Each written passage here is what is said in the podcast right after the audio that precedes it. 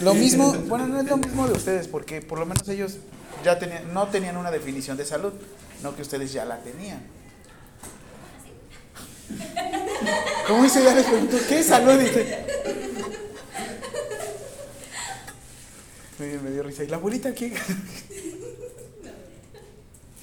ok. Hay un libro que se llama Enfermeras Invisibles. Enfermeras Invisibles. Ahorita se los envío. Está interesante, leanlo en sus tiempos libres, sobre todo porque habla de 1500, o sea, ya hablamos de época de la colonia, que allá había la enfermería y había gente notable, sobresaliente, como dice Martinoli. Eh, porque este concepto del cuidado, a diferencia, como les decía, del curar, era el acompañamiento. Grosso modo, cuidar es acompañamiento. Pero obviamente la enfermería ha ido evolucionando para que nosotros podamos hacer más cosas. Y es como les decía la otra vez, el abroche de, en realidad para poder prescribir medicamentos es para que no digan, ay, el buen samaritano, el buen samaritano quiso pasar medicamentos pero no pudo. Es para que ahora sí te digan, es tu responsabilidad y tú debes saber manejar este tipo de protocolos. Bueno, le estaba contando la historia de ayer en la noche. Es que sí falleció la abuelita de mi novia, pero me Pero lo que sucede es que tú llegas al lugar y obviamente ya no respondía la persona. En los mismos cuidados que ya te da la enfermería, tú ya puedes tomar decisiones. Obviamente, pues sí tuvimos que hacer compresiones. Tuvimos que iniciar con RCP. Pero obviamente este tipo de cosas son hasta un cierto punto son cuidados independientes y los otros cuidados ¿cuáles eran? Interdependientes. ¿Cuál era la diferencia? Que los interdependientes eran con, que trabajaras con otros de las Trabajaras, trabajaras, no que te ordenaran. O sea, les digo, obviamente el tomar la decisión de dar el FSP, porque tú como licenciado en enfermería puedes capacitar a la gente a mí me toca capacitar a la gente y enseñarles a realizar pues ese tipo de cosas. O sea, llega una persona, estábamos dos enfermeros obviamente, llega una tercera persona, que qué oso que llegó, pero bueno, llega esta tercera persona y pues obviamente le pregunta, ¿sabes hacer compresiones? Porque tú llevas tu ciclo. ¿Sabes hacer compresiones? No, pues que sí, va, cambio. Obviamente tú lo estás revisando, lo estás, porque durante la urgencia, emergencia, tú debes de estar tomando la decisión de decirle estás bien o estás mal. Y esto ya es parte de la misma enfermería, por eso les digo, o el código azul ya no es un debe de haber un médico, debe de haber esto, no. Es en el código azul quién es más apto o quién es más vamos a decirlo diestro para hacer ciertas cosas. Y es parte del empoderamiento. Si a nosotros nos preguntan, cuál es el concepto de salud y ni siquiera lo abordamos, pues es como de... Mm. ¿Y eso que somos qué? ¿Profesionales de qué? De ciencias de la salud. Por eso se llama profesionales de ciencias de la salud. Les digo, deben de empoderarse porque ustedes les va a tocar la cuestión de certificación. Ustedes van a certificar ustedes no se van a dedicar tanto a la asistencial, también tienen que dedicarse a la certificación. Ahora, rápido, les doy fecha de todas las prácticas que vamos a tener. Son ocho prácticas.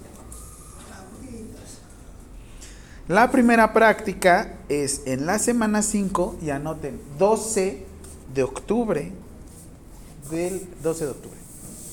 Es jueves. Salón G106, o sea, el hospital simulado. 106. Ajá. 12 de octubre. ¿Qué se celebra el 12 de octubre? ¿El día de la qué? Ah, el día de la raza. ¿El día de la qué? De la raza. ¿De la raza? Fue cuando llegó Cristóbal Colón oh, a, a, según las Américas. Y ya fue cuando se hace la mezcolanza de razas. ¿Me van a dar ese día? Por favor. Yo les voy a dar clase nada más. La práctica es aspiración de secreciones. ¿Aspiración de secreciones? ¿Alguien ha hecho aspiración de secreciones? Nunca en la vida, ¿qué es? ¿No? Liberar la vía aérea de todo el moco que puede generar una persona. Ah, ok.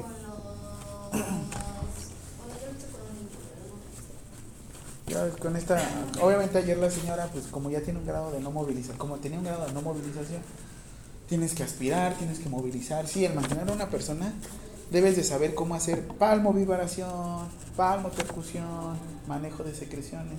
Sobre todo que los pediátricos los, lo que más debemos de controlar es la vía aérea. Siguiente. Miren, esta me encantaría con ustedes ponernos de acuerdo de la siguiente forma. Esta, esta, la siguiente práctica es el 19 de octubre. Igual es en el G106.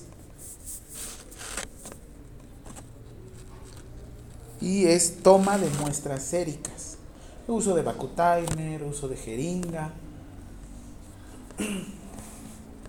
Ese jueves del 19 de octubre, como les decía que tenemos la otra escuela disponible y ustedes son pocos, si gustan, les puedo decir si nos vemos en sábado o en domingo. O sea, obviamente vemos la teoría aquí, la práctica, y si quieren nos ponchamos allá las venas. Si quieren. Perdón, es allá por el Ajusco. ¿Va? O por Linda, por no, no es por Linda Vista, por San Jerónimo yendo hacia el Hospital General, no, Hospital el de El Ángeles del Pedregal. No. O sea, si quieren, yo pido permiso, entran con mis alumnos y nos ponchamos las venas. Yo creo que sería una muy buena opción, Sí. sobre todo porque hay que aprovechar las herramientas que tenemos. Sí, pues ya se ponchan ya porque pues ya si ya me van a ponchar bien, pues ya ponchenme bien las venas. Y les voy a ser sincero, si no nos ponchamos entre nosotros las venas, sí, sí, porque este andaba por allá por el Ajusco. sí, ah, pues tú por allá vives, ¿no? No. Si, nos, si no nos ponchamos las venas no se van a dar cuenta de la sensibilidad. Porque aquí, como les digo, están bien los modelos. Pero escuelas buenas, o sea, por lo menos aquí, saben que la muestra sérica no la puedes desechar en cualquier lado. ¿Por qué? Oh, ¿Qué es la sangre? ¿Conjunto de qué? Ah, de. ¿cómo se llama? R, R. No, no, no. Sí, los eritrocito. ¿Qué quiere decir cito? Eritrocito. Eritema. Eri, rojo. Cito, celu, Ah, la célula. célula. Obviamente en este caso tienes el citoplasma, es donde está navegando el componente de la célula. Ok. El conjunto de células que genera un tejido. Tejido. Conjunto de células genera un tejido. Conjunto de tejidos genera un Órgano. órgano. Eh, Conjunto de órganos genera un Sí, chulada. Muy bien. Ahora piénsenlo, licenciados, va de la siguiente forma. ¿Qué es la sangre si es un conjunto de células? Un te- tejido hemático, ¿no? Decimos. Ok. Ley General de Salud dice que al intercambiar algún tejido, órgano, célula, estás incurriendo en un delito llamado tráfico de órganos. Por eso, hasta el desecho de células debemos de saber hacerlo. También el manejo de fetos. ¿eh? Eso lo doy en estilos de vida y salud. Que doy este las. Ahí les voy a dar lo que son delitos en salud. Es muy fácil caer en delitos en salud. Por eso les digo, en esta escuela saben y saben cómo desechar y saben todo eso. En las otras escuelas no, pues allá se meten en un problema. ¿no? Porque les digo, no son multas, es tanque. O sea, no es multa, es cárcel. No, sí, sí, sí. sí. Imagínate irte a la cárcel por desechar una placenta donde no es. Sí les conté la historia de una clínica donde yo trabajé, que es, era familiar, que bueno que ya me salí de ahí, que desecha las placentas en algún otro lado y alguien ya los denunció. ¿Alguien? Y quién sabe qué están afrontando ahorita, pero yo no supe quién los denunció. Oiga, profe, oye, sí es cierto. Eso que dice que las mujeres. Por eso lo estoy grabando. Ah, de que se coman la placenta. Sí, profe, Antes sí se la comían, para recuperarse. Antes, y también los perros. ¿Qué era por- Ay, ¿por las arrugas? Ay, no, por el colágeno. Mejor que anden con uno más joven. Sí. Colágeno. Tú ya estás viejo, ¿no? te Yo ahorita, yo ahorita soy colágeno, así es. Es que no sabes, ahorita estoy, estoy en ese edad en el que soy emulsión Scott o soy colágeno. Porque sí me, me tocó salir con una de 18 años. Ay, no, qué hueva. Para, yo para ella. ¿Qué haces? Trabajando. ¿Qué vas a hacer al rato? Ir al gimnasio. Y después, trabajar. Y después, dormir. Ay, ¿cuándo vamos a salir? No, hasta el fin de semana. Por eso. Consíganse a alguien que trabaje, que esté ocupada. Tan ocupada que hasta te cambio por otro.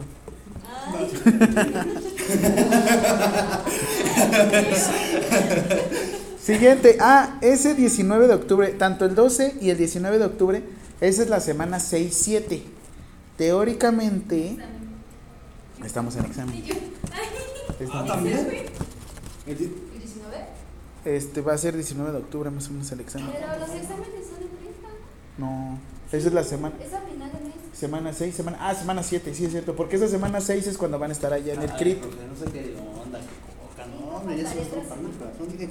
Bueno, pero ya estaríamos preparándonos para el primer examen parcial. ah. En el primer examen parcial entonces entrarían todo lo que estamos viendo, salud, este, cuidados interdependientes, dependientes, las preguntas y aspiración de secreciones y toma de muestras séricas. Entrarían estas dos. ¿Va? Va. Siguiente. El primer parcial. ¿Sí? Siguiente. 9 de noviembre. Igual G106. Ay, ¿cuál es la ventaja? Que somos bien poquitos, que va a ser casi personalizado que les voy a enseñar. Este Ajá, porque mi material alcanza, bueno. En los otros que son 60 voy a tener práctica. Dime qué les voy a hacer a ellos.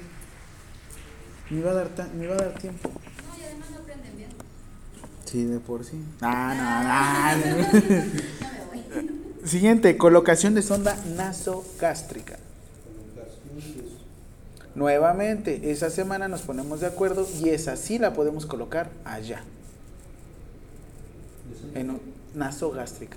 Esa es súper dolorosa, pero si no se la colocan a un compañero, no van a poder practicar en... Es que en un maniquí les diría, ah, porque la verdad es que les digo, el año pasado que estuve en el hospital, mm, fácil metí, bueno, coloqué como unas cuatro sondas nasogástricas. Y yo venía de aquí de Unitec de estar practica y practica, o sea, yo ya sabía qué onda. Y sin tema, o sea, las fijaciones y todo, el colocarlo, el revisar que realmente estuviera en estómago. Pero como ustedes van iniciando, deben de saber el dolor de una zona aprender. Tiene su chiste, el saber colocar, es que el saber, el saber colocar y al mismo tiempo también decirle a la persona, deglute. Y al mismo tiempo que pase la zona, o sea, es coordinarte de todo ya.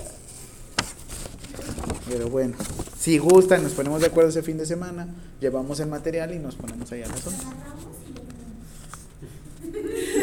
Te damos de comer, ya, ya, ya vi que se quieren. Este, en ayunas. Se tiene que ir en ayuno. Desayuno. Oigan, aquí creo que se equivocaron, ¿saben por qué? Pusieron jueves 9 de noviembre y jueves 9 de noviembre. Y el jueves 2 de noviembre descansamos.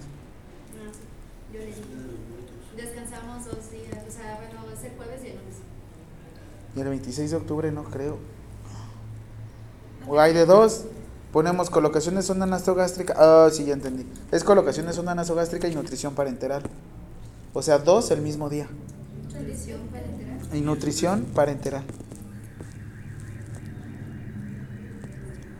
Dice aquí semana 3, pero yo creo que sí vamos a colocar, vamos a hacer las dos prácticas.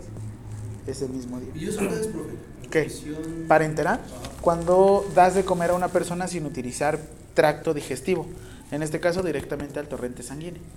Al- se utiliza más catéter venoso central. Sin embargo, sí hay una nutrición parenteral que sí se usa periférica. Ahí después les digo. O sea que sería, les vamos a drenar y les van a dar. Ajá. No, drenar no tanto porque sí te van a dar de comer, pero pues directo a la boquita. Siguiente. Sí, ¿verdad? Nada más tenemos el jueves 2, ¿no? Y allá en mi trabajo me dan el jueves, no, miércoles 1, jueves 2 y voy a trabajar el viernes 3. ¡Qué hueva! Horrible. Siguiente, curación de heridas es 16 de noviembre. Sí, son un buen, oigan. El último mes, el último mes nos las vamos a pasar en puras prácticas. Ese es en el G106, ajá.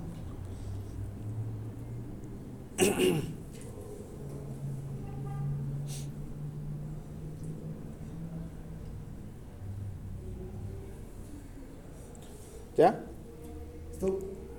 Siguiente. 23 de noviembre.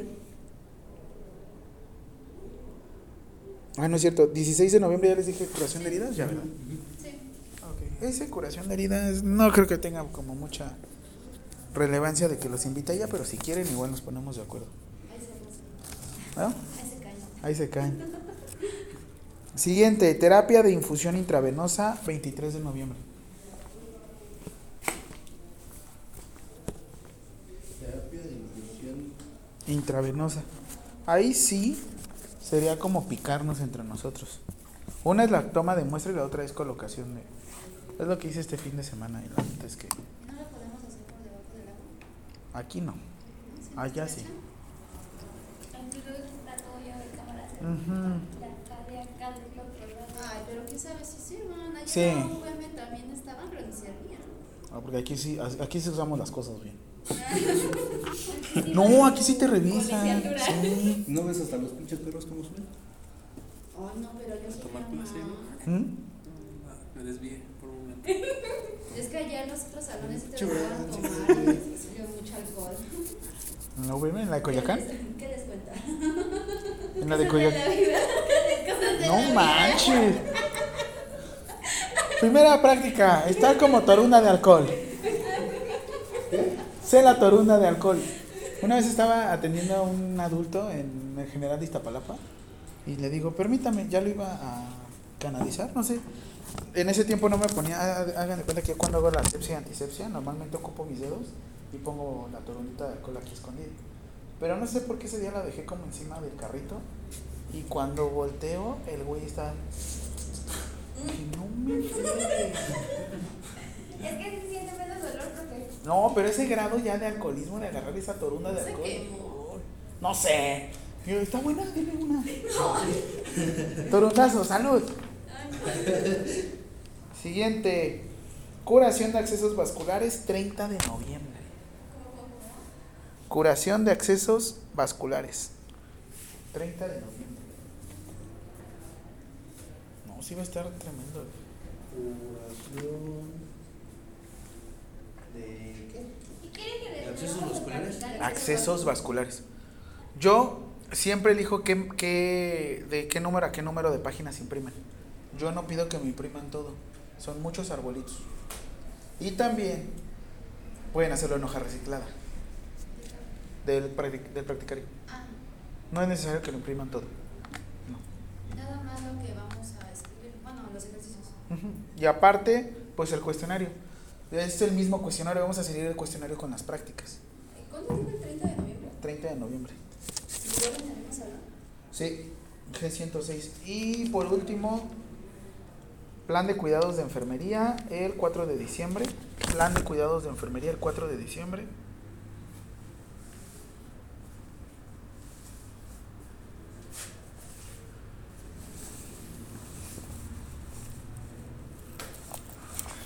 Y ese es en el G104, es el de tococirugía. Creo que ahí les tengo que poner ya un paciente y ustedes de- deben de tomar la decisión. ¿Qué es lo que van a hacer con él? ¿Cómo ponemos un paciente? Aquí no hay- Oye, quitaron la de cateterismo vesical. Ah, no, ese está en valoración clínica. Sí. Ujú. Está en valoración clínica. Cateterismo vesical. ¿Dudas? ¿Y la del clito cuál? ¿Cuál? La del clito. ¿Cómo? Así, ¿no? Plan de cuidados enfermería. Plan de cuidados enfermería. Les digo, todavía estoy en esa escuela. Yo creo que, como ustedes son pocos, sería muy buena opción. Una de dos, o van todos, o nos ponemos de acuerdo, unos, unos un día, otros otro día, para que también no me, no me cuestionen, pero ustedes irían como mis asistentes. Obviamente tienen que estudiar bien porque van a presentar la técnica ante auxiliares. O sea, ustedes van a ser jefes de ellos en un futuro.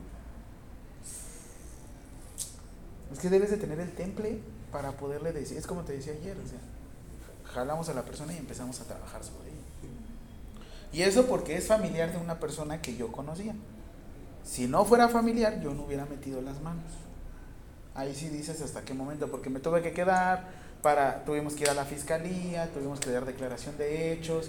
Yo, por ejemplo, les dije, iniciamos las compresiones a las 11.51, terminamos a las 12.20, no hubo reacción, no hubo pulso. ¿Cuántas compresiones hicieron? hicimos 25 ciclos de 30 compresiones. O sea, todo eso yo ya como atención prehospitalaria ya manejo. Y si tú llegas y a la fiscalía y le dices, ah, pues no sé, pues vas para atrás y te abrochan con todo y cosas. Por eso es parte del, deben de ser conscientes de todo su alrededor. Cuando están haciendo este tipo de procedimientos, instalación de un, este, de un acceso venoso periférico, deben de saber colocar sus fijaciones, deben de ver cómo está la persona, porque hay gente que literal, en cuanto le tomas la mano y le estás atinando su verita y ves sangre, ah, no yo ves sangre. Pero haz de cuenta que yo, por ejemplo, tengo una técnica, esta se las comparto rapidísimo. Yo pongo los dedos y le pido a la persona que los presione. De esta forma, yo lo que hago es fijo la vena y ya no se me mueve tan fácil. Y se les quita los dedos. No, neta, así le digo, ay, hijos de su madre, pero bueno, ya con eso yo fijo. Porque me ha tocado canalizar con mano izquierda y con mano derecha. Y hasta cierto punto es como les decía, la famosa frase que siempre les voy a decir. El que no conoce a Dios, a cualquier Santo le reza. santo le reza. ¿Qué sucede? Viene mi cambio de turno y te dice la NOM 022 de terapia de infusión intravenosa. NOM SSA3. Te dice, debes de entregar el turno con el catéter venoso periférico cubierto. La persona ya estaba en cuidados paliativos. La persona ya iba a fallecer. La persona estaba con algo conocido como respiración agónica. La respiración agónica es una respiración que tiene taquipnea, no es una respiración profunda, es una respiración superficial. Es de este modo, como un pez cuando lo sacas del agua. Así hace. Si alguna vez tienen la oportunidad de ver algo así, a esa persona le queda poco tiempo de vida. ¿Qué sucede? Tomamos a la persona, empieza con respiración agónica.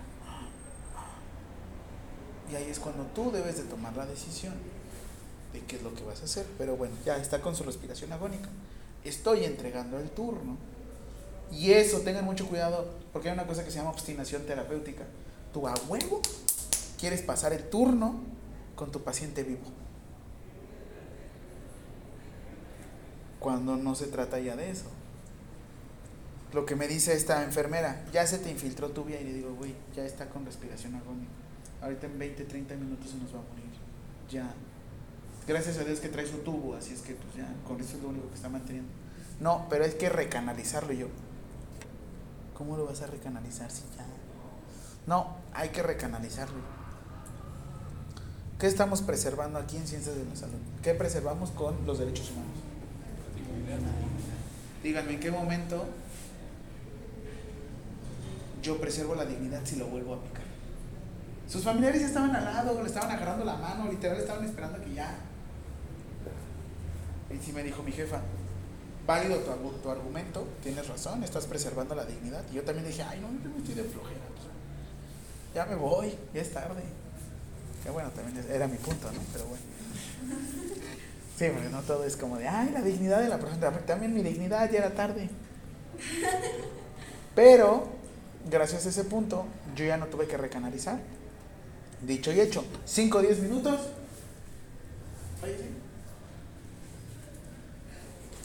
¿Cómo? Y les pregunto, ¿se muere?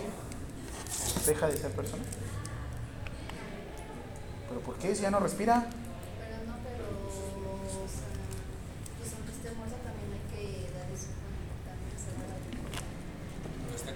No un respeto. Si ustedes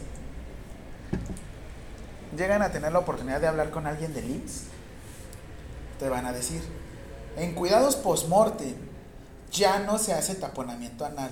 Y nada más te lo van a decir así, por derechos humanos. La pregunta de ustedes, licenciados, es, ¿por qué? Si ustedes le hacen esta pregunta a una persona que está del IMSS o a alguna otra persona, que te diga, es que ya no se hace, ya no se hace taponamiento anal por derechos humanos. Tú ustedes preguntan, ¿por qué? Esos güeyes repiten la información que les dan. Yo lo que quiero que ustedes se vayan es el realmente el para qué no taponan el ano. Una, porque sí tiene que estar emanando gases la persona. Si tú haces taponamiento anal, la persona ya no emana gan, ya no emana gases, ya no emana flatulencias. Se empieza a distender. Y el manejo del cuerpo se hace más difícil. Perdón, por eso se ponen panzones los muertos. Y por derechos humanos, la dignidad de la persona ya no se ven bien. Están todos llenos de gases y. Algo tan sencillo, ¿no? No, pues para no tocarles el recto. Me dijeron que era por violación. ¿Por qué? Por violación. Será, será abuso sexual, pero no violación. Es que también, también les voy a manejar algo. Como íbamos a ver cateterismo vesical, les iba a manejar abuso, acoso y violación, pero pues ya no. Mejor ya no. Este, porque eso también viene en Código Penal. En Código Penal viene una parte que se llama manejo de cadáveres, dispensación y manejo de cadáveres. Si a ti se te ocurre, por alguna circunstancia, hacer con el cadáver algún tipo que ataque su dignidad, no sé, agarrar su mano y hacerle o tomarte fotos o algo así, te vas procesado. Y por lo menos te vas dos añitos.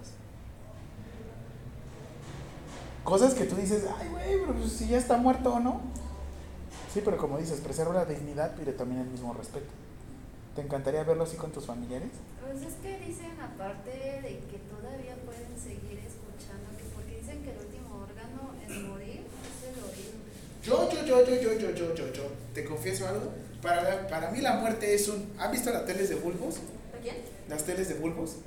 Las que nada más apagas y se hace una línea en el centro así. Ah, sí. Para mí es eso. La vida, vamos a llegar a la muerte y es un... ah, Y ya. Y ya. Para mí. Para mí. Eso de que el Bajala, que van a llegar al cielo, que van a encontrarse con Goku. Espero, quién sabe. Pero yo, yo, yo, yo siento que va a ser el gran apagón así. Es todo. Para mí, para mí, para mí. Pero lo que les digo, yo, yo, yo, desde mi muy particular punto de vista. Pero pues a fin de cuentas, ¿alguien de aquí se ha muerto? Por partes, ¿no? Ah. Porque sí, sí tengo unas amigas que dicen, no, es que estábamos jugando la otra vez, este, ah, sí, pues a ti nunca te ha dado un calambre cuando estás entrenando. Ah, sí, y así empezaron, ¿no? Y hace uno, ah, sí, te has muerto. Y yo, qué pedo. Pero bueno, vamos a iniciar con primera pregunta. Espérese, profe, espérese, espérese, espérese. Hasta regreso los cuestionarios. Primera pregunta del día de hoy. ¿Quién habla? ¿Quién habla de la teoría de 14 necesidades?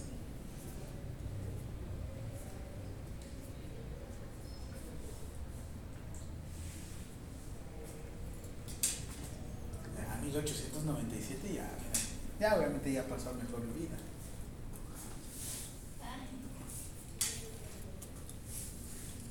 ¿Cuál sería una mejor vida?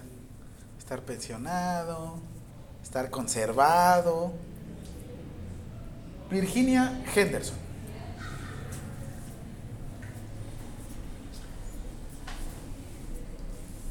Sí, porque eso imagínense llegar acá ya adulto mayor, pensionado, pero con diabetes mellitus, hipertensión, hemo- hemodializándote. Yo prefiero morir. Quién sabe, uno se aferra a la vida, pero feo. Ya cuando la ves venir, ya cuando la ves venir te aferras a la vida. Siempre, siempre. Sí. ¿Qué creen que Virginia Henderson entre todos, sí habla de la salud, sí habla de recuperarse de una enfermedad, pero también habla de algo conocido como la muerte en paz. Es el inicio de los famosos cuidados paliativos. Los cuidados paliativos aquí en México, lo único que es legal es la ortotanasia. No es legal la eutanasia. La eutanasia es darle una patadita para que se vaya. La ortotanasia es te quitas y él solito se avienta. O sea, ella se va a morir. Lo único que haces es darle algún tipo de medicamento para el dolor o para los síntomas como náuseas. Eso es lo único que legal que puedes hacer aquí en México. ¿Necesito estar en, en etapa terminal para, este, para ser parte de la ley de voluntad anticipada? No. Dos hay dos formas de la voluntad anticipada de ser parte. Una, en los hospitales hay un formato cuando ya tienes menos de seis meses para morir, en el cual lo llenas y ahí pones que no RCP, que no no sé qué, que no te hagan ningún otro tipo de procedimiento. Y el otro es, aquí hay un notario, creo, un notario de acá al ladito, te sale el formato en 19 mil pesos. Y ya con ese formato tú se lo das a tu pareja y ya, si alguna vez te llega a pasar alguna situación en la cual tú estás en muerte cerebral, te desconectas. Es que la gente se aferra a la vida y no me lo creen. Piénsalo. Es que, por, por ejemplo, usted, ustedes saben que ustedes son fríos. Díganme, ¿hasta qué punto va a llegar un momento en el que van a preservar preservar la vida de las personas? Ay, déjame terminar de llenar este cargo, tengo seis en lista. Sí, si quiere, entonces ahorita pasar unos 15 minutos. Sí, voy. ¿Hasta qué punto van a mantener la alimentación? Ahora, siguiente pregunta. ¿Qué establece las 14 necesidades Virginia Henderson?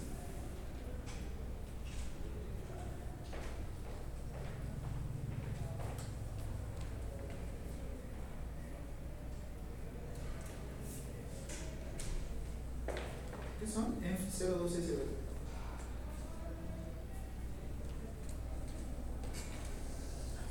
Usted sabe mayor.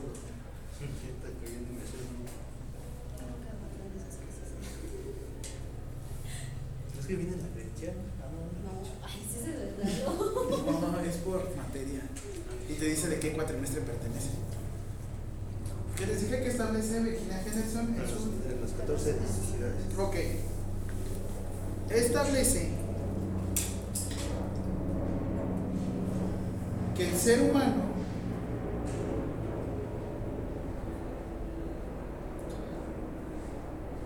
para conseguir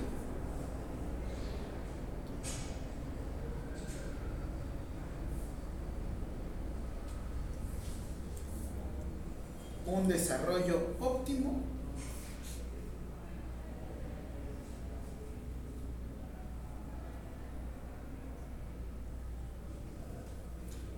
cumplir con 14 necesidades.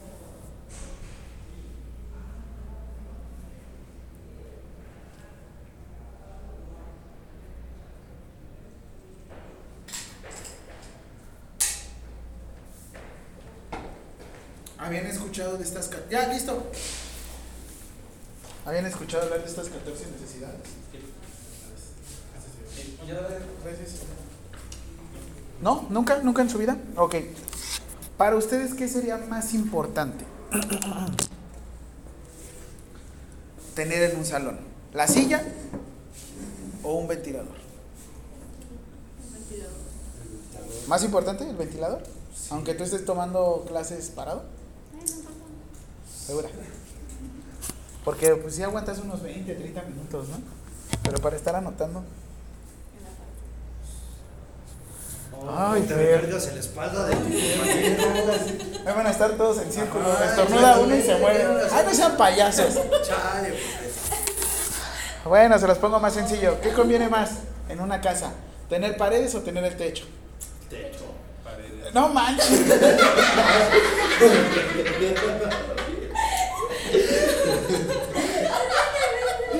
Ya vi a quién voy a contratar porque no manches. ¿Cómo van a poner un techo si no hay paredes? Se les va a caer. Ah, eso se puede.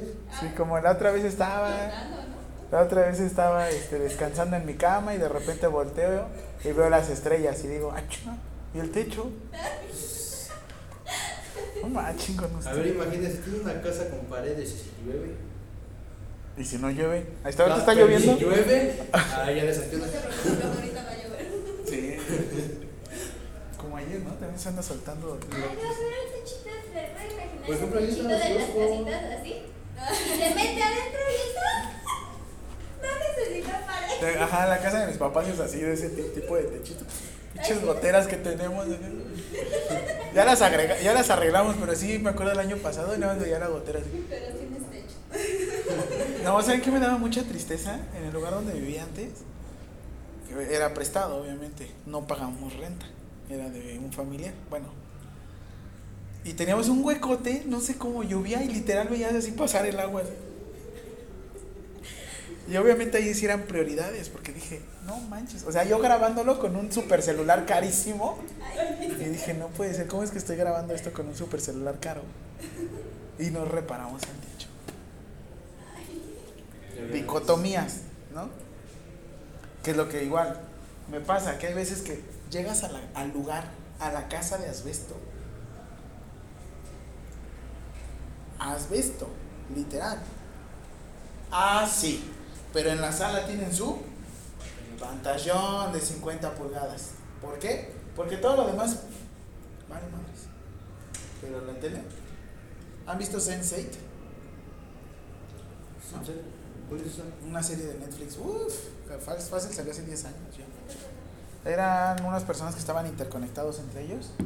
Haz de cuenta que uno vivía en México, uno vivía en Estados Unidos, uno vivía en Europa, en España y así. Se escuchaban los pensamientos, cada uno tenía su vida independiente, pero por ejemplo, si tú eras enfermero y sabías hacer curaciones, de repente se pasaban las habilidades de tú como, como enfermero a hacer curaciones. Si el otro necesitaba cocinar, se pasaban las habilidades y así. Sí, está, está curiosilla, la neta. ¿Se escucha chido? Sí. ¿Todo sabe? La cancelaron. Nada más llegó creo que la temporada 2 y ya. Y hay una película sí final. Netflix, ¿no? Sí, está en Netflix. ¿Cómo se llama? Sense 8. Sense Ahorita les digo cómo está. Está buena, eh, la neta. Pues, ¿por qué no la pone? Ay, nos conectamos todos. Pues ya ni vez que está la pantalla, güey, güey. Ah, también ahorita les voy a mostrar unos videitos que la neta me. ¿Qué se llama? Aprovechar las herramientas que nos da la escuela. La escuela. Sí. Sense 8. Sense. Ah. Sí, sí la necesito. Sí. Es viejísima, es más, sale Poncho Herrera, el de RBD. Sense 8. No, es internacional. No. Oye, también la de la, esta mujer que, que le rentan su útero, también está interesante. Una de Netflix que hace cuenta que es una chava de pueblos originarios. Le dicen, tú vas a albergar a mi hijo. Le, dice, le, hace- le realizan inseminación artificial. Este, va a tener a su hijo y madre se le ocurre no dar a su hijo. O sea, hace cuenta que ella la inseminaron artificialmente, le dijeron, te vamos a dar 3 millones de pesos, algo así. Y después decide no dar el hijo y no quedarse con el dinero y huir. Y la empiezan a perseguir y no, hombre, esa, la premisa este, No un chingo de. Nada más vi el tráiler, la neta, no, así que te dijera, Ah, pues, ¿Cómo sabe que está buena? porque el tráiler me, me llamó. Pero bueno, Es como ver unas muchas papas en la calle, profe. Oh, se ven buenas. Pruébelas. pruébenla, se ven buenas. Yo no, porque yo subo de peso, pero ustedes prueben. Ya las prueba y están bien erizas. Ajá, pero, dice, pero no te quedaste con, la, con, las, con las ganas. ¿no? Y ahí, en esa serie, había una persona que venía de África y literal carecía de todos los servicios. No había alcantarillado, no había eh, ni servicio de luz, o el servicio de luz era súper inestable. Pero su argumento se me hizo relativamente aceptable. Dice, tengo mi pantalla, por ejemplo, te decía, tengo mi pantalla Sharp 4K con una navegación de ta, ta, ta, ta, ta, te iba diciendo todas las configuraciones. Le dijeron, si sabes mucho, ¿por qué le invertiste tanto a la tele? Él dijo, porque la tele es una ventana al mundo. Y yo relativamente le digo, ah, o sea, sí, te la medio compro, pero yo prefiero vivir la experiencia. Yo, yo, yo, yo prefiero vivir la experiencia. A la tele, así que, uy, como dicen, cada uno tiene sus prioridades. Ahora, con una persona, es lo que les digo. ¿Qué pasa si en este momento yo los privo del oxígeno? ¿Cuánto tiempo van a poder vivir? Siete, ocho, diez minutos, ¿no? ¿Cuánto tiempo se desmayaría? Cinco minutos, ¿no? Cuatro, tres minutos se desmayaría, ¿no? El peor, para mí la peor, hay dos peores muertes. Una es morir quemado. Dolorosísimo. Dolorosísimo. Y otra, morir ahogado. Muy doloroso. Porque llega un punto en el que tus pulmones, por la misma necesidad de respirar, dilatan y sientes el el ingreso de agua a los pulmones. Y esa sensación ya no es revertible. O sea, ya no puedes regresar, ya no puedes sacar el agua del pulmón. Es muy difícil. Por más compresiones, por más que intubes, casi casi tendría que entrar a cirugía. Y es muy doloroso. Ahora, tu necesidad de oxigenación hace que tu cuerpo respire. Y en cuanto tú ingresas agua a los pulmones, ya es cuando te hundes. Y es cuando ya no, ya no encuentran a los cuerpos. Ya después de cuando se echan a perder, ya empiezan a flotar. Por eso es tan difícil encontrar los cuerpos. Porque se hunden y se empiezan a mover. Y ya hasta después cuando él se empieza a descomponer, ya empieza a flotar. Pero ¿por qué? Por el aire que hace. Por las mismas este, bacterias, como una zona anaeróbica, se empiezan a generar CO2 Oh, ok, y empieza a flotar el cuerpo después de un rato. Como te decía de los intestinos. Oh. Y ya, pues, después de un rato, ya cuando ya está en estado de putrefacción, ya es cuando empieza a flotar. Hablamos de como unos 15 días. Es más, del Titanic empezaron a flotar gente después de como 3 meses. Imagínate. Sí, no, me imagino que tardaron un poco más por el frío y todo eso. De apenas, ¿no? No sé si supieron de la excursión que quisieron ir a visitar al Titanic. Ah, Y cuando encontraron la esfera desmadrada completamente, ¿no? No, qué mal pedo, digo. Es que la verdad, bajar a esas profundidades es mucha presión. Exactamente. Mucha presión, literal. Tú vas bajando y sientes cómo te empiezan a apretar, apretar, apretar, apretar, apretar, apretar. Y llega un punto en el que. ¿Han visto la era del hielo? De Scratch cuando va hasta el fondo y cómo se empieza a comprimir. Así te pasa. Pero bueno, objetivo principal de las 14 necesidades. Siguiente pregunta: ¿cuál es la número 4? ¿Cómo se llama? Ah, bueno, con esa yo- La número 3. Objetivo de las 14 necesidades.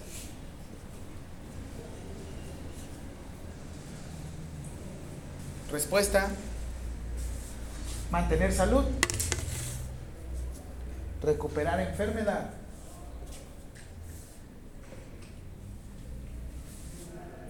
O alcanzar la muerte.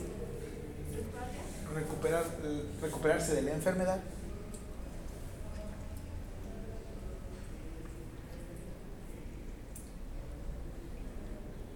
o alcanzar la muerte en paz. Es, es, es padre o está interesante, sobre todo porque ella aborda algo que se llama educación para la salud y promoción para la salud. Virginia Henderson lo aborda. Porque te dice, para mantener la salud. ¿Qué es la salud, licenciados? Completo, Ese estado de físico mental. Los que vamos al gimnasio no siempre estamos bien de aquí. No siempre estamos bien de aquí. Estamos todos trastornados y locos. Y tenemos algo que se llama dismorfia. La dismorfia, que tú te ves diferente a como eres. Yo tenía una dismorfia anteriormente porque tenía un grado de obesidad, pero yo no me sentía así. Y ahorita es diferente, ya digo, ah, ah sí les mostré mi foto, ¿no? De el cochinito.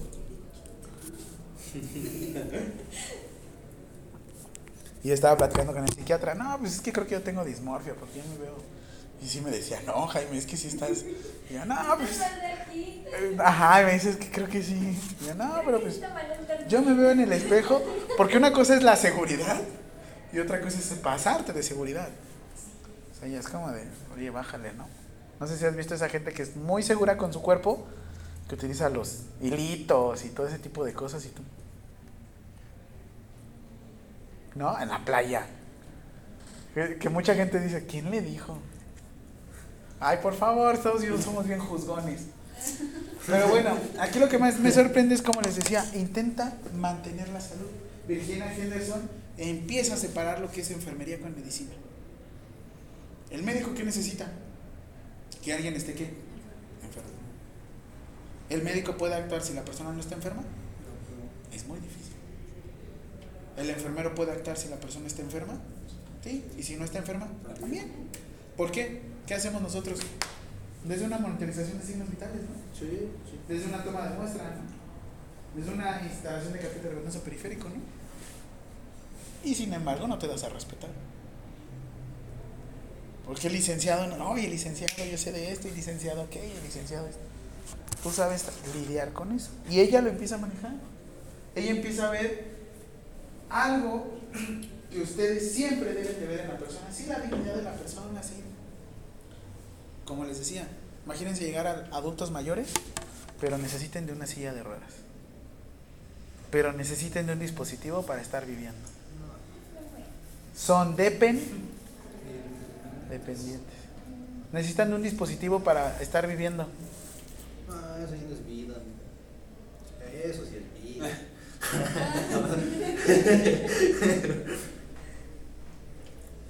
No, no se creo. Necesitan un dispositivo. Yo hasta tengo dos, imagínate, es como. Y luego no lo vemos así, pero en realidad lo que quieres hacer es que yo soy independiente. ¿Por qué? Porque de aquí me voy a donde yo quiera, si yo quiero. ¿No? Dices. Pero en realidad, ¿qué es lo que te detiene? ¿Cuál tóxica? Tóxicas. Ah. Hay, un- hay, un- hay una frase. Hay una frase horrible, horrible, horrible, horrible que tenía que ver mucho con el hombre mujeriego y la mujer. Dicen que, bueno, obviamente ya no aplica, ya yo la verdad es que sí veo mucho el empoderamiento de la mujer que padre. Pero decía que una llave que abre muchos candados es una llave maestra, haciendo alusión a un hombre y su falo. Pero un candado que se abre con cualquier llave, ese candado no sirve. Lo mismo haciendo alusión, ¿no? Yo dije, en, en- en unos 30, 40 años para acá, todo va a cambiar. ¿Quién es la mujer más rica del mundo ahorita? Millonaria, millonaria, la mujer más millonaria. la mujer. Digo, ¿qué clase de preguntas es esa? Me respeta mi mujer. No, la mujer. Millonaria. La reina Isabel, ¿no? ¿Eh? La reina Isabel. Ya fue. Ah, No, se murió, se murió hace un año. Los hijos de la reina Isabel. La reina Isabel ya se murió hace un año. ¿Cómo sí? Sí. Y por eso ya no está el príncipe Harry, ya es rey. ¿De dónde? ¿De dónde es la mujer? Pero no, la mujer más millonaria del mundo hasta ahorita que yo sepa es la esposa, bueno, ex esposa de Jeff Bezos. ¿Quién? De Jeff Bezos, el creador de Amazon. Esta, no sé qué, Mackenzie. Pero no sé si llegaron a escuchar también de esta eh, Greta Thunberg, ¿no? Greta Thunberg es una activista, tiene 19 años, está loca, tiene cierto grado de autismo, pero tiene muy puntos muy buenos. No, la verdad es que todos, los más brillantes creo que somos los más locos. Los que a veces es como de, güey, ya, ¿qué? Son mis ideas, son mis ideales. Pero es lo que quiero que entiendan aquí. Si yo no tengo independencia, ya me estoy viendo mermado. Vamos a ver en un futuro otra teórica que es Dorothea Oren, porque ella también trabaja mucho con la independencia y no la independencia de México. Pero bueno, como les decía, buscaba 14 necesidades humanas para que tú puedas hacer tus, tus cuidados de enfermería. El niñito se ve bien bonito, ¿no? Es asiático, ¿no? Sí. Anoten. Siguiente pregunta. ¿Cuáles son las 14 necesidades? La 14 needs. O sea, las 14 necesidades.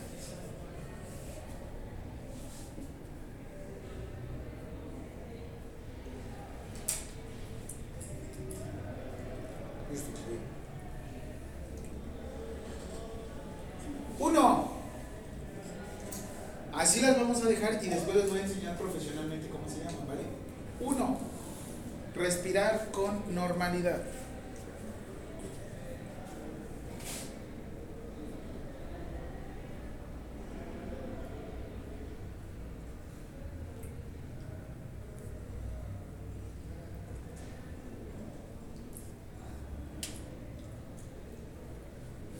Dos, comer y beber adecuadamente.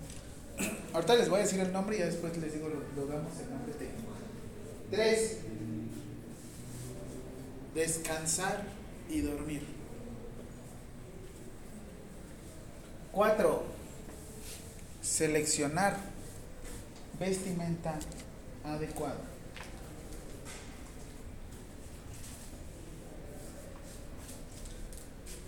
Cinco, eliminar productos de desecho del organismo.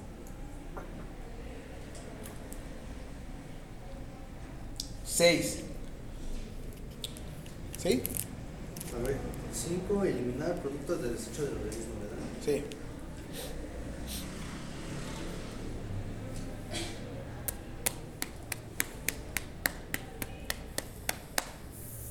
¿Ya? ¿Estás cansado? Me tocó tequio. ¿Qué es eso? Limpieza de parques y jardines. Y hoy nos fuimos a limpiar el que está por este. por. Acapulco. Hay como un parque. Así. Aquí. ¿Por dónde está? ¿A qué altura? Ah, más. Pero este. Por no sabía de tierra. Nos tocó limpiar. Estaba caminaba la playera que me traía otra y estaba tan llena de lodo, de tierra. Y ahorita tengo que sacar fierros. Me siento bien cansada porque llegamos y tenemos que deshiervar nosotros también, jalar la, la basura. ¿Les dan guantes por lo menos? Qué bueno. Evitar peligros del entorno, comunicarse con otras personas. Ev- Evitar peligros del entorno, las seis. Siete, comunicarse con otras personas. ¿cómo está la psicóloga? Ay, Por estar viendo eso lo de la fiscalía.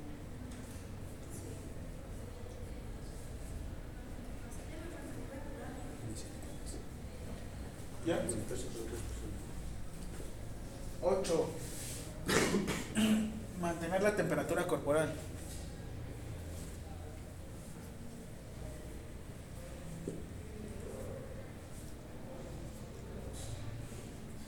Nueve. Mantener higiene corporal.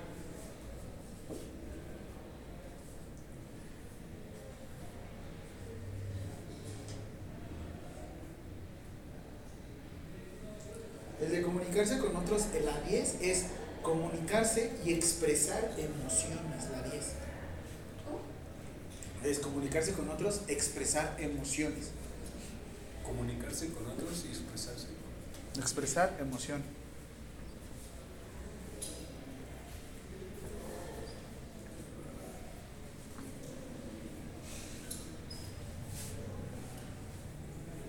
Once, ejercer algún tipo de culto.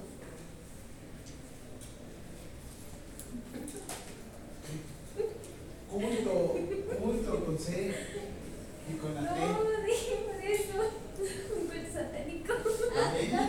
¿Saben que los cultos no pagan impuestos? Por eso la impuesta no la impuesta, por eso la iglesia no paga impuestos. Hijo, está un buen de varo. Por lo menos el diezmo Hay que inventar una nueva religión. 12. Trabajar de forma que te permita sentir realizado. Que te permita sentirte realizado. Trabajar de forma para qué. Te permita sentirte realizado.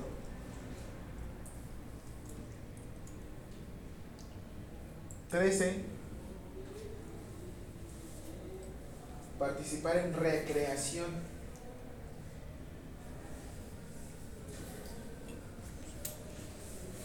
Recreación.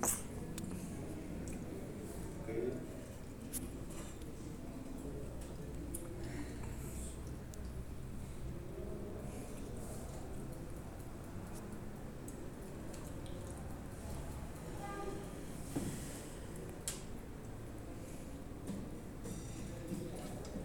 14. Estudiar, descubrir o, descubrir o satisfacer la curiosidad.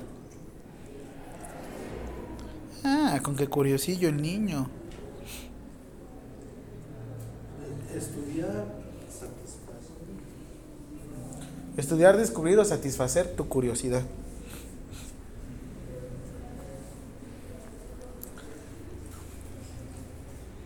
Siguiente pregunta. Estas son las 14 necesidades, pero vamos a decirlo grosso modo, eh, modo estudiante. Obviamente luego los vamos a decir de manera profesional licenciados para que pues, también no, no se quede así como de "Ah, respirar adecuadamente. ¿Qué es respirar adecuadamente? Por todos los orificios del cuerpo, no. Siguiente. ¿De qué teoría se basó? ¿Qué basó? Se basó Virginia Henderson.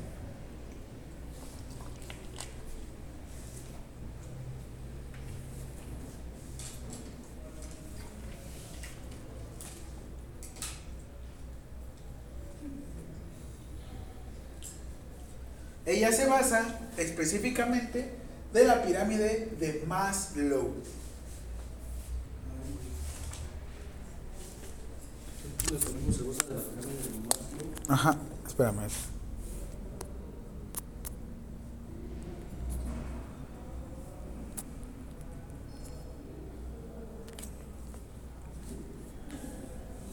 Se escribe así.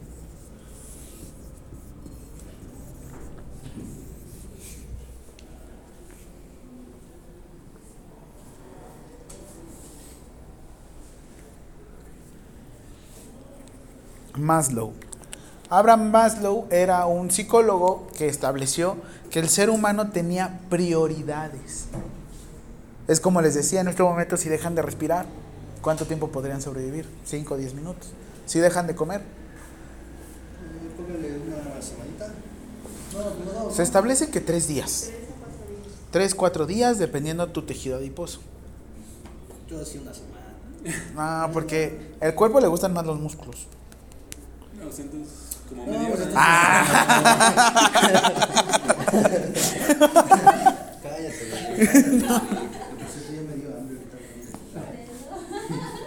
Pero, no, no, no, no, comer, comer, comer. Es más, si nada más te la pasas con pura agüita, refresquito y de agua, una semana, dos semanas sin comer.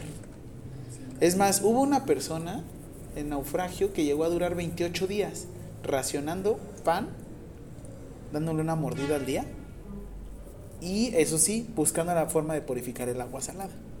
Porque sin agua sí es uno o dos días. Sí. Pero sí se rifó hasta 28 días. Obviamente llegó caquéxico el güey. Pero sí, este.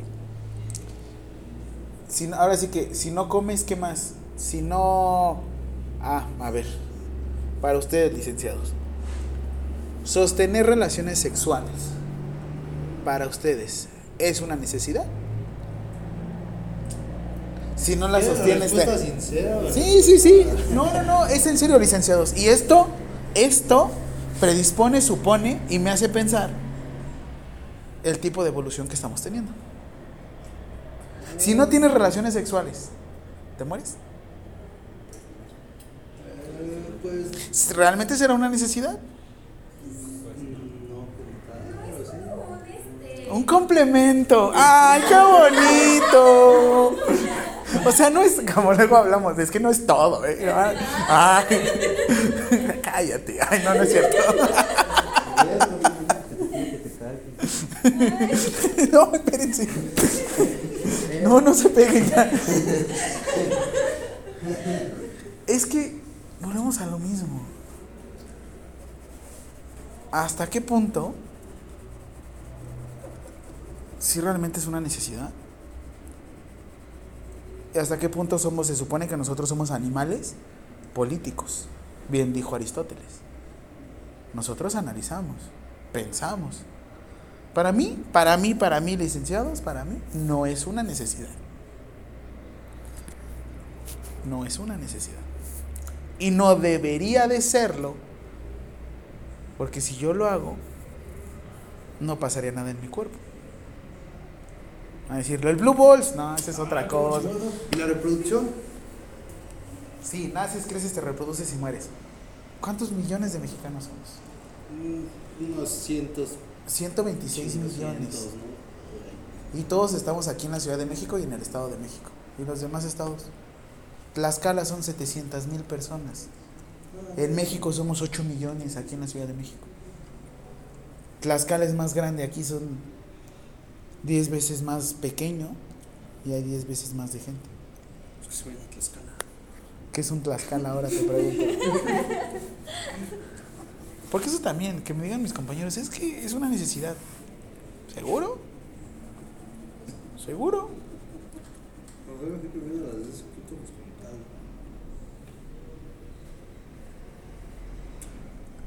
Es satisfacción solamente. Ajá. Ajá, no es como un deseo de satisfacción nada más, así como de que, Pero así que te diga, uff, que lo necesites. ¿no? que lo.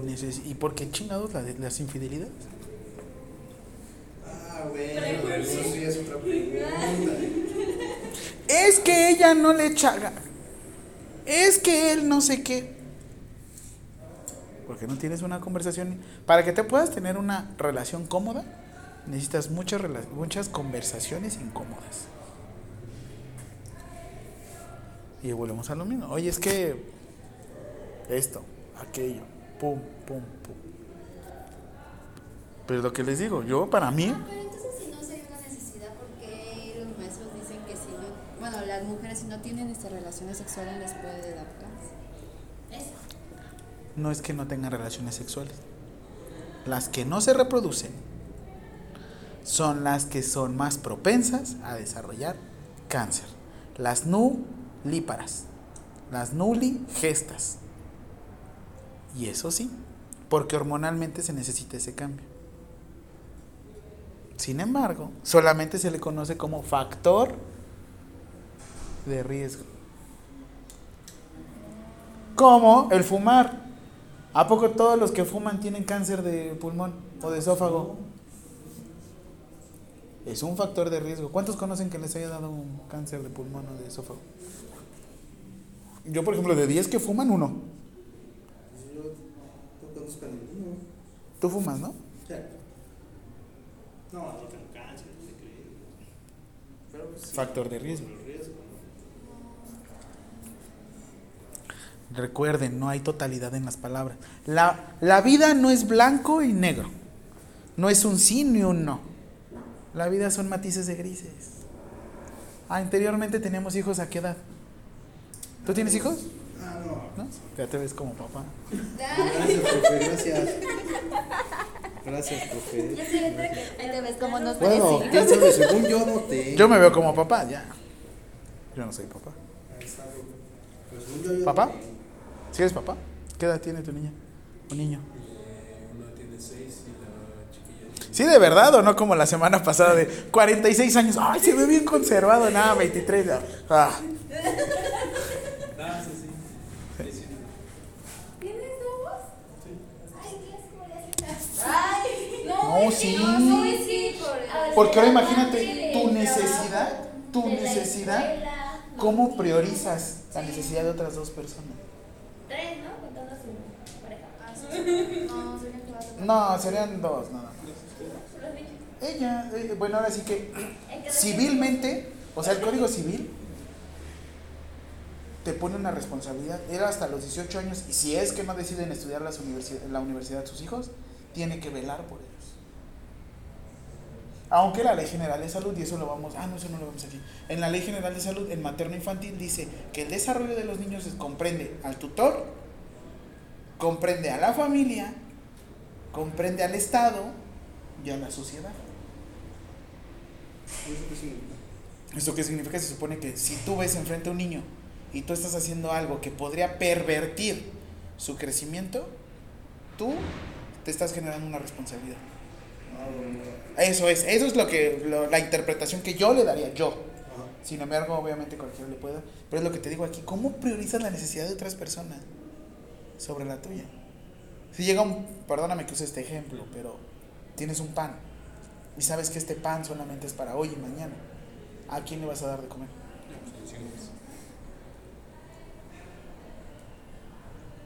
A diferencia, estás tú solo. No vives con nadie más, tienes un pan. Y este pan te lo vas a comer de aquí a mañana. Bienvenido será. ¿Y qué ha cambiado? Obviamente ha cambiado muchísimo. Ha cambiado mucho el tiempo, la sociedad. El no tener hijos, yo me acuerdo, mis papás me tuvieron a los 27 años. Yo a los 27 me estaba casando. Ellos se casaron a los 23. Y es lo que te digo, o sea, cómo ha cambiado. Mi tío se está casando a los 45 años. Y apenas acaba de tener a su primer hijo. Eso, eso también, esa, esa frase, ahorita tengo una disputa ahí con mi familia, pero sí me dijeron, es que el hombre no tiene tiempo. Y yo, ¿cómo que no tiene tiempo? Me dicen, no, porque puedes tener hijos cuando tú quieras. Fíjate que ahí es el feminismo. Ahí es, los dos nos tenemos que poner en la misma condición. El feminismo es buscar una igualdad. Porque ellas tienen que luchar contra el tiempo, como nos está diciendo Fer, y nosotros no. Porque nosotros podemos tener hijos a los 60 años, 70 años, y ellas ya no. ¿Y eso te hace más como persona? No. Te vuelves hasta una basura de persona, porque dejas de ver los sentimientos de los demás y la dignidad de la demás. Imagínate, o sea, son cosas que tú dices. Cosas que yo a ustedes les digo que son generación de cristal, no porque se rompan. Les digo generación de cristal porque hacen evidentes cosas que antes dábamos por hecho. Siempre, siempre, siempre que salgan a una fiesta, siempre, siempre que salgan a una fiesta o a algún lugar, ahora háganse la pregunta, ¿qué pasaría si eso cambiara de género? O sea, me refiero, por ejemplo, ¿qué pasaría si tú en lo, cuando estás poniendo la silla a una persona, qué pasaría si ella ahora te pusiera la silla a ti? ¿Qué pasaría si tú como hombre estás pasando por tu pareja? ¿Qué pasaría si ahora ella pasa por ti? ¿Qué pasaría si de repente va pasando una mujer y le da un- una nalgada a un hombre? ¿Qué pasaría si fuera al revés? Porque ahora estamos yendo a las dicotomías, ¿sabes? Yo lo que te digo, hay que buscar siempre un equilibrio. Volvemos a lo mismo con la pirámide de Maslow. ¿Hasta qué punto son necesidades fisiológicas? ¿Cuáles son de seguridad, sociales, estima y autorrealización? Ejemplo, probablemente tú puedas respirar bien por tu cuenta. Porque es lo que te digo, te doy un ejemplo de un usuario de cripto. Tal vez no es independiente de manera de oxigenación. Necesita siempre un tanque de oxígeno, necesita su concentrador y siempre está respirando. Sin embargo, la persona tiene seguridad porque tiene trabajo. La persona socialmente es aceptada porque es muy inteligente, muy capaz. La persona de estima está bien porque está casado, tiene hijos. Y autorrealización lo puede hacer porque, como te decía, sociedad, todos lo reconocen. Claro ejemplo, Stephen Hawking, la teoría del todo, el que escribió la breve teoría de los agujeros de gusano. No sé si alguna vez lo llegaron a leer. Estaba perro. La neta estás leyendo y haces, ¿qué onda? Mucha física.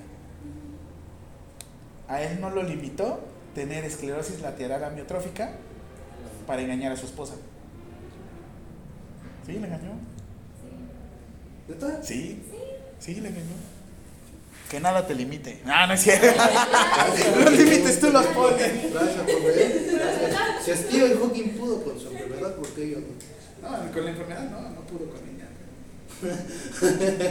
Pero Pero pudo, con ella, ¿no? con Y ella. pues por eso. Sí, sí le engañó. Ella la cuidó, ella lo cuidó por 30 años y él la engañó. Y en la misma película, pues sí dice, o sea, tú como, fíjate que eso, o sea, ¿tú vives con tu pareja? No.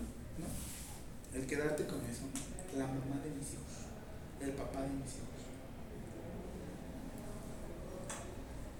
Y sí es lo que les digo, hasta qué punto es autorrealización. Porque yo, por ejemplo, pues no, no tendré mi Bentley, no tendré mi Ferrari, pero yo me siento autorrealizado. Porque esto es lo que te lleva aquí, o sea, estar platicando con otras personas, ir, ir analizando tu vida de otra forma. Te da un poco más de... Les digo, sí vuelvo a escuchar el podcast, Sí, porque soy megalómano, sí, porque tengo la autoestima muy alta, sí, porque me encanta hablar de mí todo el tiempo y a quién no. Pero te vuelves a escuchar. Y aquel que no está dispuesto a escucharse, pues tampoco está dispuesto a mejorar. Yo me escucho hace dos años las clases que antes daba y decía, ay, qué oso. Porque era, era en época de pandemia, enfrente de una computadora. Literal, pues ahí sí te comparto. Yo nunca pensé dar una clase con una chelita al lado. Una chelita, dices, ah, pues me desinhibe. El problema es que era una clase, otra clase y otra clase. Otra, ajá. o estar en una, clase, o estar en una reunión. Ajá. Yo me acuerdo literalmente hicieron una clase, pero bueno, a ver, ¿qué se cancela la clase? Sí, ese grado. Y que me escribían, ¿estás bien? ¿Todo bien? O sea, y es lo que les digo, hasta qué punto era mi autorrealización. Eh, De ahí es donde se pasa esto de la pirámide de Maslow. Siguiente, dibujen la pirámide de Maslow. Dibújenla. Ah, vamos. Va a ser el mejor dibujo del mundo. En Tres minutos. No sabemos. ¿Quién de aquí es la niña de los colores? ¿Nadie? Mira dos. ¿Qué? La niña de los colores. Siempre tenemos a una compañera. Creo que ese es Jessie, ¿verdad? Sí, Sí, se ve, sí, se ve así sí, como sí, medio sí. Yo ni sé ni qué significa eso. ¿La niña de los colores? Ah. Siempre tienes una compañera que todo, todo lo dibuja súper bien y trae todos sus coloritos y toda la onda. Ah. Esa es la niña de los colores. Oh, guau, guau, guau. Que le mete un buen de detalle a las cosas. Yo, la neta, yo tengo compañeras que son muy buenas para el dibujo. Y ellas les digo, cuando hay así como algún evento o algo, tú haz el diseño. La neta, yo soy muy malo para el diseño.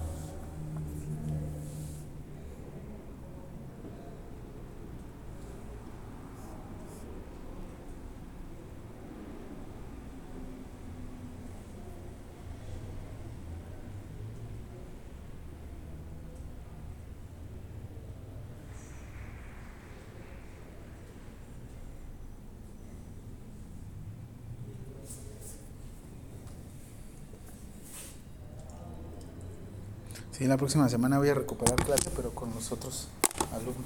¿Ya terminaron?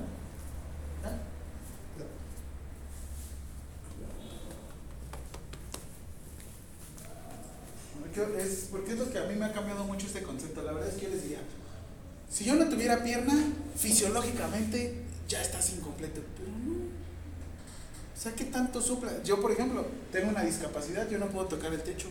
Tengo piernitas cortas, tengo piernitas de molcajetito. Pero a fin de cuentas, ¿cómo lo haría? Voy por una silla, una mesa, bueno, una escalera, está bien, no, no alcanza. Hasta Fer. No creo que con una silla, profe, gracias, gracias. Hasta Fer. las- que Con las tres sillas, profe. Cuando así se puede con la paleta, pero obviamente va a requerir otra persona para que se siente no. Alguien deteniendo. Pues la sube a la mesa y que la Sí, ya está así en la mesa. De luchador. Síguele, Fer, vas a ver. Se me quedo viendo las.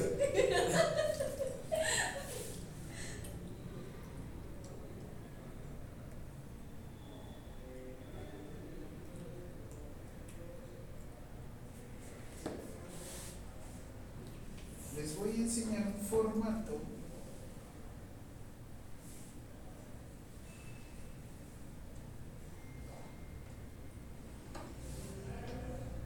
para hacer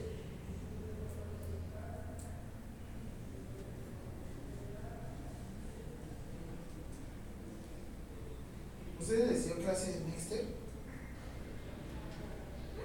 ¿Nexter? ¿Qué dijo usted? No. ¿Quién es ese? Un profesor. Ah, Es bueno. ok. A mí me dijeron otras cosas. ¿Qué le dijeron? Que se enseña bien. Que no les gusta cómo. Que está muy difícil. Y que está muy aburrido. Yo- ¿Qué han de decir de mí? Eso dicen los de la primaria. no sé.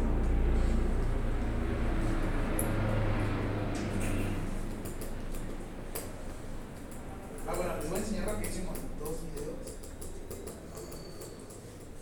Me gustan mucho porque como que me, me, me incentivan mucho, me motivan mucho. Lo sacaron en época de pandemia.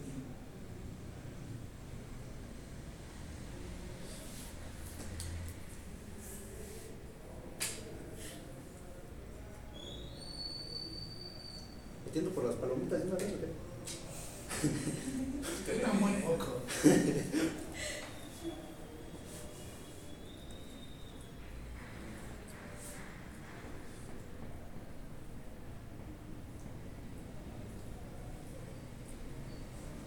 Ay, siento que se llama. ¿Ya? Es de Johnson Johnson. Sí, lo, no lo puso, no lo pusieron en la UVM. ¿Sí? Una, bueno, la nuestra coordinadora. Para spoilers. ¿Quién está en esta? Bueno, ya la cambiaron, antes era esta Rocío. La verdad era muy buena. Miren. Aquellos que cambian la- el rumbo de la humanidad. La guerra de Crimea en 1854. ¿Quién estuvo ahí? Yo no. Oye, lejos de eso, yo conozco gente que me ha dicho que, que, que recuerda sus vidas pasadas. ¿Ustedes también? Yo no creo que, o sea, ¿Cómo se hace? Sí, ni me acuerdo que desayuné. Lo está recordando de otras yo no personas. pero los de Yabu, ¿a qué se deben? ¿Los quién? Los de Yabu. Como que es algo que tú sientes que ya viviste. Ajá, que ya lo hiciste, pero Ajá, pero lo estás viviendo apenas. Ajá. Como si haga de cuenta. Ves, por ejemplo, ajá, no "Ah, sé, Ya lo vi, ya lo vi. vas a entrar a tu primera clase la licenciatura, pero tú lo soñaste y ya sentiste que lo viviste. Porque luego son situaciones que luego, no sé, eso como de las vidas pasadas. Yo sí tenía dos que tres amigos que me decían, no, yo me acuerdo cuando me morí la primera vez. Uy, como la niña que va pasando, oye niña, ¿no tienes miedo? Pues cuando estaba viva así. Ah, En Guerra de Crimea de 1854, obviamente en este. ¿Dónde están ahorita las guerras? En. Ay, la madre. Cerca de. Pero bueno. Estaba Virginia Henders, digo, perdón, estaba esta Flores Nightingale y ella nació en 1820, ahí tenía 34 años. Y de hecho, por eso ella tiene su, su uniforme así. During the Crimean War, more soldiers died from infection than in battle. que muchos hombres se morían más por las infecciones que por las batallas.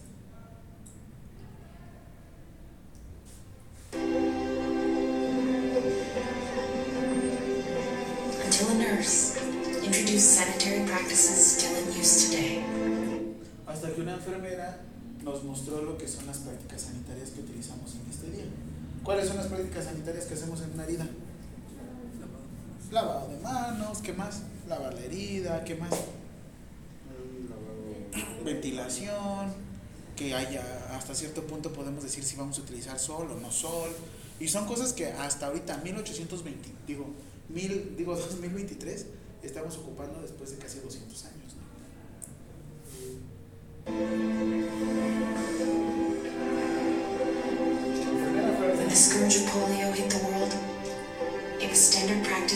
Este fue cuando el polio atacó todo el mundo en 1939. Último caso de polio que tenemos en México fue en el 2011.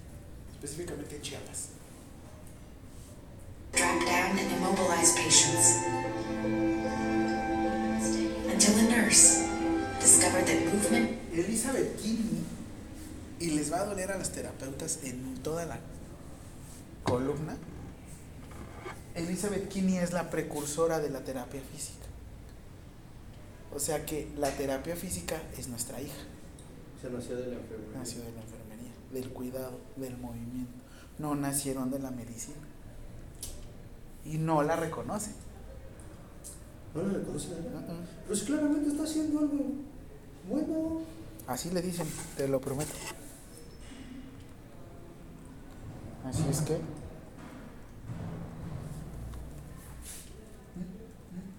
Entonces, como por así Wi-Fi. decirlo, se abrió otra rama. Gracias a Dios. De hecho, conviene más a ustedes como enfermeros hacerse rehabilitadores físicos que ser un terapeuta físico y quererse convertir en enfermero. ¿Por qué? Porque ya ves con los fundamentos, ¿no? Además, Más. ¿Tú qué puedes hacer? ¿Procedimientos qué? Invasivos. Puedes hacer procedimientos invasivos. Puedes canalizar. Puedes prescribir medicamentos. Puedes ministrar medicamentos. Puedes hacer movilizaciones. ¿Y por qué casi no lo hacemos? Porque no le queremos entrar más a aprendernos los músculos. physical therapy had far better results.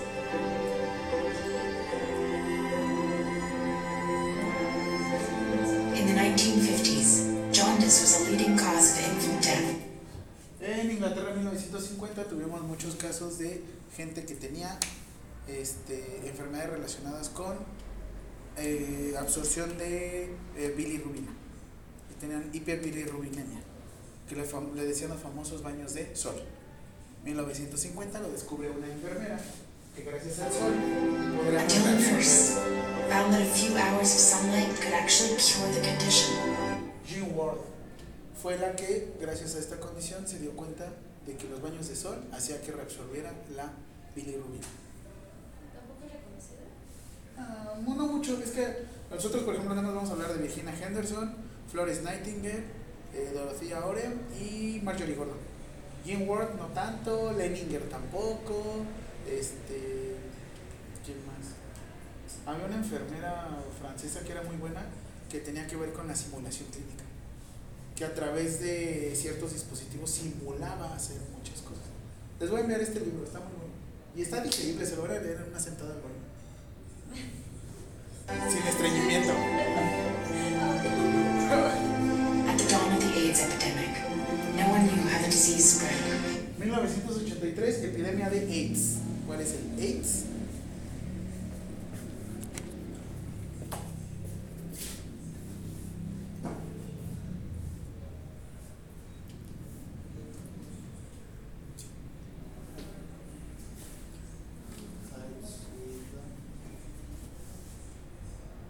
Síndrome de inmunodeficiencia adquirida. SIDA. Ah, Ahí fue cuando lo descubrieron. ¿1900 qué? No, no lo descubrieron, fue cuando ya fue el boom, 1983. ¿De qué se murió Freddie Mercury? ¿A poco sí? ¿Freddie Mercury? Sí. ¿no has visto la película? No manches, ¿no has leído su biografía? Tampoco. Hijo de su madre, se metía como con 14 güeyes en una noche. Yo. ¿Cómo es posible eso? Sí. No sé cómo lo hacía, pero lo hacía. No, no, no, no, Ah, ah, ah. La de Bravo, pásame la receta. O sea, Profesor, ¿cómo? ah, perdón. Discúlpame, como que no te agarré la idea. Nunca escucharon Freddie Mercury. No, no, Freddie Mercury era una loca, loca, loca. Pero decía que se van a sus fiestas. Sí. ¿Eh? De hecho, en la película lo muestran super light. Sí. Sí. Super light. Pero sí era pff, tremenda.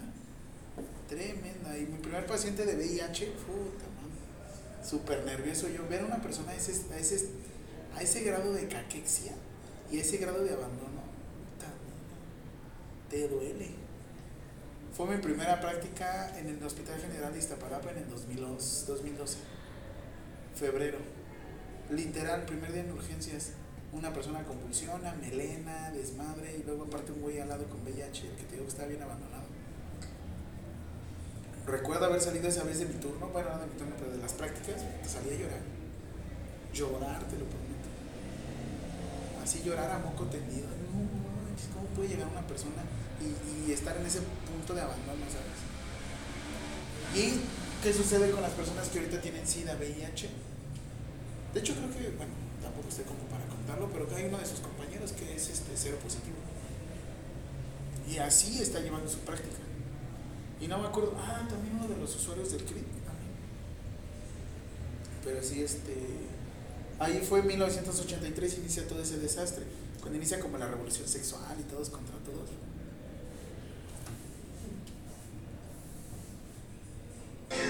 So patients were kept quarantined and alone until nurses defied convention and embraced them with compassion. empezaron a mostrar lo que era la, la compasión, ¿no? Este, en Manhattan, bueno, específicamente en, el, Times Square, donde ponen este, los fuegos pirotécnicos, ahí es donde inició como todo este desastre en New York para acá. De, no, pues hay que sensibilizar a las personas que tienen VIH. Ah, ¿no han visto la serie de Dallas? Digo, la película de Dallas Buyers Club. Ay, no me acuerdo cómo se llamaba en español. Pero sale este Matthew McConaughey, el de Interestelar. Está en Netflix, esta película sí está. Ahorita se las busco. Eh, fue que había gente que el sistema de salud dejó de Dallas Buyers Club. Está en. Ah, no, ya la quitaron de todos lados. El club de los no sé qué, de los. Es más, sale Jared Leto como una mujer, pero muy buena. La neta sí se la rifó en ese. Sí, ganó el, el, el Oscar en el 2014. Estuvo buenísima. ¿Y qué, qué es lo que hacía? El sistema de salud dejó de reconocer a la gente que tenía VIH. O sea, si tú eras un enfermero, médico o alguien y te contagiabas en la atención, te dejaba de cubrir el seguro médico. Porque decían que habías tenido automáticamente VIH o SIDA por prácticas sexuales, cuando luego había sido por prácticas de atención. Este güey se contagió así, porque estuvo atendiendo algo y pum, se picó y le dio VIH. Y está muy buena porque pues, se dio cuenta que pues no, los retrovirales se puede llevar una vida teniendo VIH. Pero sí está muy buena esa película.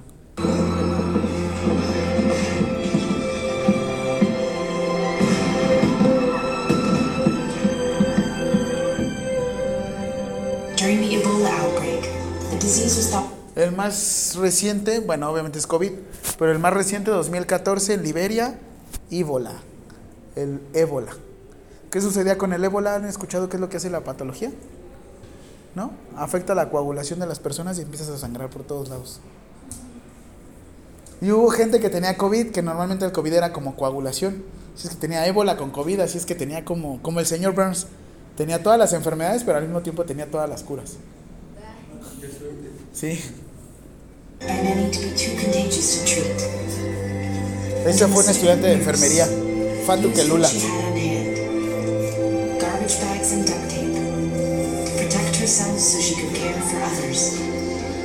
Porque igual que COVID era con vía aérea, como la tuberculosis. And cerebral palsy robbed many patients of their ability to speak. Until a nurse gave them back their voices. And I will always be Y de aquí, Rebeca Konsansky es otra enfermera ucraniana.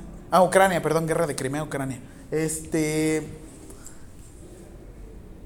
Aquí viene otra terapia que se llama terapia ocupacional o terapia de lenguaje. Terapia de lenguaje. La terapia de lenguaje es buscar la manera de comunicarte con otras personas. Y de aquí también vienen de una enfermera la forma de comunicarte. Salieron dos disciplinas de la enfermería y no han querido reconocerlo. No, pero es lo que te digo, ¿cómo te vas a defender si ni sabes?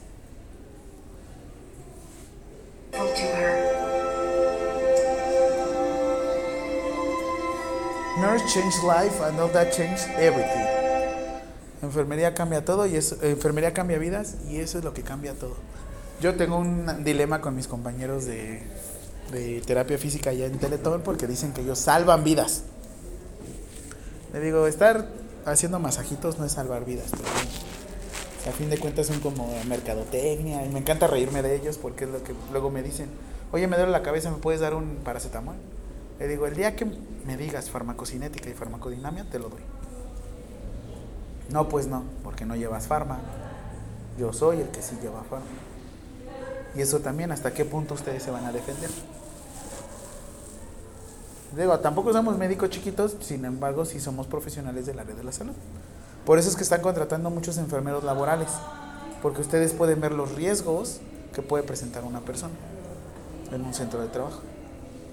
¿Cuántas preguntas fueron hoy? Seis. ¿Seis? Light.